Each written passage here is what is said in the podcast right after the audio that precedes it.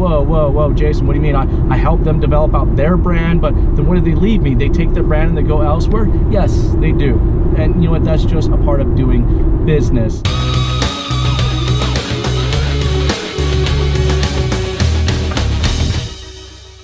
Hey guys, Jason Harris here with Digital Dealership Solutions. Hey, thanks for joining me on another episode of The Drive. Today, guys, I want to talk to upper management, general managers and dealer principals. This message is a little more geared towards you. The topic of today's video is investing in your staff's brand. You guys have to realize that um, you have if your sales staff is a staff of 12 or 24 people, you have 12 to 24 unique brands sitting downstairs right now on your sales floor. And you need to support them in their branding efforts. You know, buy the equipment necessary for them to produce video. I mean, guys, come on.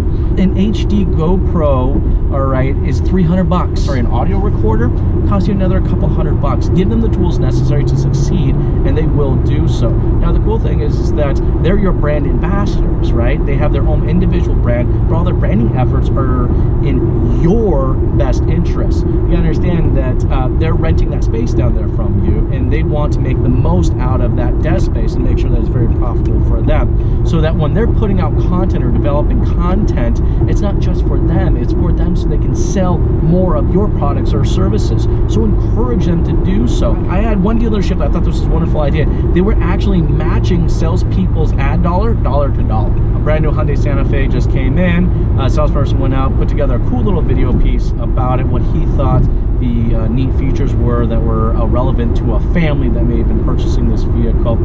And he wanted to uh, put some ad dollars behind it. He was willing to put $100 of his own money. Well, the dealership in return decided to put another $100 of their money towards the ad against a audience, an existing customer audience. That $200 versus an existing customer audience was very relevant and brought in people asking for that specific salesperson. The salesperson was actually smitten by the whole idea and very much so encouraged to continue to develop out more content. Hey, I'd love to hear what your guys' thoughts and opinions are this. Drop me a comment down below. You know, I thoroughly enjoy reading those. And thank you guys so much for your time. You have a wonderful day.